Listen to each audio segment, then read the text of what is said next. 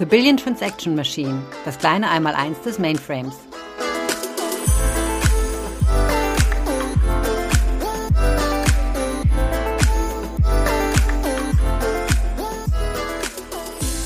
Herzlich willkommen zu einer neuen Episode unseres Podcasts The Billion Transaction Machine. Heute mit dem Thema ZOS für Anwendungen, also welche Funktionen gibt es vielleicht aus dem ZOS, die für Anwendungen nützlich sein können. Und bei mir ist der Christian Dämmer. Den Christian kennt ihr schon aus äh, verschiedenen Podcasts und äh, ich freue mich sehr, äh, mit dem Christian heute ein bisschen darüber plaudern zu können. Hallo Christian. hallo Katja. Vielen Dank für die Einladung. Macht immer wieder Spaß, so einen Podcast im Podcast aufzutreten und aufzunehmen. Ja, das finde ich ehrlich gesagt auch. Es macht immer wieder Laune. Wir haben uns ja ein bisschen was überlegt und wollen, glaube ich, mal so ein bisschen einsteigen mit. Ähm, es gibt ja schon eine ganze Season zum Thema Betriebssystem und da haben wir ja auch schon vieles, gerade so in der Episode 2, berichtet. Aber es gibt eben noch viel, viel mehr an Funktionen, die das ZOS für Anwendungen zur Verfügung stellen kann. Ähm, welche Funktionen gibt es denn jetzt so im ZOS äh, für Anwendungen, über, du, über die du uns ein bisschen erzählen möchtest? Ja, also klar, ZOS ist natürlich erstmal ein Betriebssystem, wo was den I.O. verwaltet, Prozesse verwaltet und so weiter. Aber es gibt halt auch ein paar Funktionen, die weit darüber hinausgehen. Und äh, ein Beispiel ist zum Beispiel äh, ZAX, äh, der Z Authorized Code Scanner.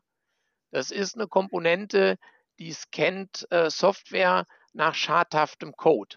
Ähm, also der, der dann halt Sicherheitslücken ähm, ausnutzt oder sowas, um, ich sag mal, mehr Rechte zu erlangen, als er eigentlich darf. Und das ist natürlich schon ganz praktisch, sowas automatisiert äh, zu haben und, ähm, und so auch Software, die man ja vielleicht nicht unbedingt aus dem eigenen Hause hat, äh, untersuchen zu können und sicherzustellen, dass die keine ähm, ja, dass man sich damit keine Sicherheits- ähm, oder Schwachstellen mhm. einhandelt. Das äh, hört sich sehr sinnvoll an. ähm, jetzt kann man im ZOS ja so viel konfigurieren und sich dabei auch viel kaputt machen. Gibt es denn, gibt's denn da auch was für? Ja, da gibt es auch was für. Äh, da gibt es den sogenannten ZOS Change Tracker. Das ist ähm, eine Komponente im ZOS, die kann ähm, Systemkonfigurationen überwachen und äh, immer mitprotokollieren, wer hat was geändert. Und natürlich dann auch eine Funktion, äh, bietet er auch eine Funktion, um einen Restore auf einen älteren Level zu machen, wenn mal was kaputt gegangen ist. Und das geht eben auch nicht nur für Betriebssystemkonfigurationen, mhm. das wäre ja sonst quasi langweilig, äh, sondern da kann ich also auch die Konfiguration meiner Anwendungen äh, mit überwachen und sicherstellen, dass da keiner ähm, undokumentiert Änderungen macht oder eben Änderungen macht, die plötzlich dazu führen, dass es äh, nicht mehr läuft und man dann nicht mehr weiß, was vorher da äh, als Konfiguration drin stand. Okay, und ähm, welche Frage habe ich noch? Also so ein, so ein Betriebssystem macht ja äh, so sowas wie Verwaltung von Ressourcen und auch Abschottung von Prozessen. was macht man denn, wenn äh, wenn um die gleichen Ressourcen konkurriert wird. Ich meine, man, man kennt das ja also auf dem, auf dem eigenen Laptop, sage ich mal, wenn man dann zu viel gestartet hat, ja, und dann irgendwann das PowerPoint nicht mehr reagiert oder das Excel nicht mehr tut oder sowas. Ja, gibt es natürlich auch was. Äh, da gibt es den sogenannten Workload Manager, auch wenn das jetzt nicht unbedingt für PowerPoint gedacht ist, äh, sondern es eher darum geht, dass also die, die kritischen Anwendungen, sei es ähm, aus der, vom ZOS selber äh, oder auch von den Anwendungen her, aus Business-Sicht dann, äh, dass die kritischen Anwendungen priorisiert laufen. Und eben in dem Beispiel, was du sagtest, ne, ich habe zu viel offen, ich habe quasi nicht mehr genug CPU-Ressourcen zur Verfügung, um alles äh, gleichzeitig abzuarbeiten.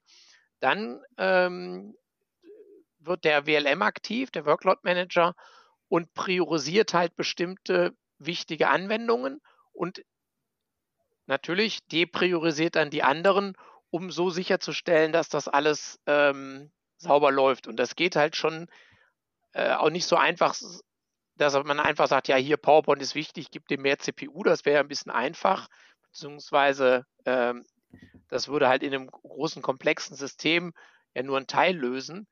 Ähm, das geht also mit sehr feinen Zielvorgaben. Also man kann dann zum Beispiel für bestimmte äh, Transaktionen eine Zielvorgabe geben, welche Antwortzeit man erreichen will, weil aus Business-Sicht ist das ja das eigentlich Interessante, Ja. dass meine ähm, Anfragen von außen nach einer halben Sekunde abgearbeitet sind oder so. Und solche Ziele gibt man den, dem Workload-Manager dann und der muss dann gucken, dass die Transaktion in der Zeit durchläuft, auch wenn es über mehrere Komponenten zum Beispiel geht. Und, ähm, und sicherstellen, dass, das, dass die dann entsprechend priorisiert werden. Aber eben nicht so salopp, ja, mach PowerPoint schneller. Wenn, das, wenn ich dann auf eine andere Anwendung warte, wird mir das ja nichts bringen, sondern Mhm. halt wirklich immer auf den, auch auf den Anwendungs- bzw. Business-Kontext bezogen. Also das ist schon sehr schick. Ich glaube, das ist auch wirklich so ein äh, Highlight, ja. Also das finde ich echt cool, die Sache. Auf jeden Fall. Und ich meine, das ermöglicht natürlich auch, dass man die Systeme A mit hoher äh, Auslastung laufen lassen kann, beziehungsweise Ja. wenn es mal eng wird, dass dann halt äh, nur, ich sag mal, nur in Anführungszeichen unwichtige Sachen in die Knie gehen und meine Kernanwendungen halt äh, sauber durchlaufen. Okay, das äh, geht ja schon in Richtung Anwendungsverwaltung. Gibt es denn da noch mehr im ZOS für Anwendungen? Also so zum Beispiel Business-Transaktionen. Ich denke jetzt mal äh, an sowas wie Geld abheben, beispielsweise am Geldautomat. Das, das läuft ja nicht nur über eine Anwendung, sondern diese Gesamttransaktion beinhaltet ja mehr. Gibt es da irgendeine Übersicht oder wie handelt man das? Ja, das ist ein gutes Beispiel mit einer, einer ähm, Geldautomatentransaktion, weil da brauche ich natürlich erstmal die Anwendung, die sozusagen mit den Geldautomaten spricht. Und irgendwo ist ja dann dahinter an meiner Anwendung, die, die das eigentliche Core-Banking macht, also die dann das Geld verbucht, wo die Konten verwaltet. Mhm. Und das muss ja nicht zwangsläufig im gleichen, ähm, im, im gleichen ähm, Transaktionsmonitor laufen, in der gleichen Anwendung, also Kix oder IMS oder sowas.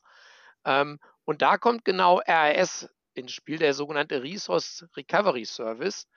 Der sorgt nämlich dazu, dafür, dass man diesen Kontext der Business-Transaktion, also Geld abheben am Automaten, ähm, zusammenhält, auch wenn es die Transaktion im System in ganz viele verschiedene Komponenten zerfällt und ähm, in verschiedenen ähm, Softwarekomponenten dann auch abläuft, also zum Beispiel Kix und IMS oder vielleicht auch noch WebSphere oder was alles an, an Subsystemen möglich ist. Und die Kunst dabei ist natürlich, wenn das alles durchläuft, ist ja gut. Wenn aber jetzt in so einer Kette von Transaktionen irgendwo ein Fehler auftritt und die, ähm, die Transaktion aus irgendeinem Grunde abbricht, dann muss ich ja sicherstellen, dass die gesamte Kette wieder sauber aufgeräumt wird. Mhm. Ja? Mhm. Nicht, dass der Geldautomat dann meint, er hätte das Geld ausgegeben äh, oder die Anwendung, aber die, äh, der, der Kontostand dann dazu nicht passt. Also zum Beispiel auf dem Kontostand wird schon abgebucht, aber irgendein mechanischer Fehler am Geldautomaten tritt auf und die Klappe geht nicht auf. Ja, dann hat der Kunde zwar die 100 Euro abgehoben vom Konto, aber leider nicht ausgezahlt bekommen. Ui. Und, ne, Ja. und da springt dann halt RS ein, ähm, dass er diese Komponenten äh, zusammenhält und sicherstellt, dass ein sauberes Recovery über diese ganzen äh, verschiedenen äh, Komponenten ähm, koordiniert und sauber äh, wieder auf einen konsistenten Datenstand dann kommt. Ja, sehr cool. Und wenn es diese Funktion eben nicht so im ZOS gäbe, müsste man das alles mühsam in den Anwendungen, Regeln programmieren und so weiter und so fort. Korrekt? Genau, das müsste man dann alles in den Anwendungen machen. So kann man halt auf diesen Service zurückgreifen, kriegt dann so eine ID und die wird dann halt mit rumgereicht über die einzelnen Komponenten, um das äh, zusammenzuhalten. Ansonsten müsste man das äh, alles selber programmieren und das dann natürlich auch für jede Kombination. Ne? Also wenn Ja. Kix mit IMS spricht, wenn IMS mit WebSphere spricht, wenn, ja, kann man sich ja viele ausdenken. Ja, ja, genau. Ähm, geht das Ganze denn auch im Sysplex, also ich sage jetzt mal über Betriebssystemgrenzen hinweg? Ja, genau. Wir hatten ja mal in einer äh, älteren Folge auch schon mal über den Sysplex gesprochen, so ein Verbund von Systemen. Äh, von ZOS, die dann als ein großes System quasi erscheinen. Und auch da funktioniert das. Also selbst wenn das, nehmen wir wieder die beiden Kicks und IMS, das Kicks läuft auf dem einen ZOS, das andere, das IMS gerade auf einem anderen, mhm. dann würde das RAS trotzdem funktionieren, auch wenn es über diese ähm, ZOS, einzelnen ZOS-Grenzen hinweg agiert, äh, mhm. äh, weil die halt eben im Sysplex zusammenlaufen. Okay. Und da kriege ich natürlich dann noch neue Möglichkeiten oder zusätzliche Möglichkeiten, was Hochverfügbarkeit für meine ganze Anwendung dann an, äh, angeht. Die kann ich dann auch systemseitig eigentlich vieles erledigen und muss das gar nicht unbedingt in der Anwendung machen. Cool. Sehr beeindruckend. Ich äh, danke dir für diese Übersicht und ich fasse nochmal zusammen. Also wir haben gesprochen über ZAX. Sagst du nochmal, wofür ZAX steht? ZAX ist der Z-Authorized Code Scanner. Der erkennt, ob es äh, irgendwie bösen, böse Codeanteile gibt oder genau. sage ich jetzt mal. Dann haben wir gesprochen über den ZOS Change Tracker. Genau, der, der verwaltet, ähm, der macht sozusagen Change Management und verwaltet und überwacht äh, Konfigurationsdateien. Dann haben wir gesprochen über WLM, den Workload Manager. Genau, damit auch immer die kritischen Anwendungen sauber durchlaufen. Und wir haben gesprochen über RSS, äh, RRS, Korrektur, RRS. Genau, den Resource Recovery Service, der über die verschiedenen Komponenten die Oberhoheit hält und den Kontext der Transaktionen zusammenhält. Mega. Was für ein cooles Betriebssystem. Ich danke dir ganz herzlich. Ähm, hat wieder sehr viel Spaß gemacht mit dir. Ja, mir äh, hat mir auch Spaß gemacht und vielen Dank für die Einladung. Dann wünsche ich dir jetzt, jetzt, jetzt, obwohl diese Folge ja erst im März ausgestrahlt wird, wir spotten jetzt mal hier, von Köln nach Düsseldorf, sage ich jetzt mal Köln Alaf. Düsseldorf Lau. Alles klar, viel Spaß, Marion. Danke, tschüss. Ciao.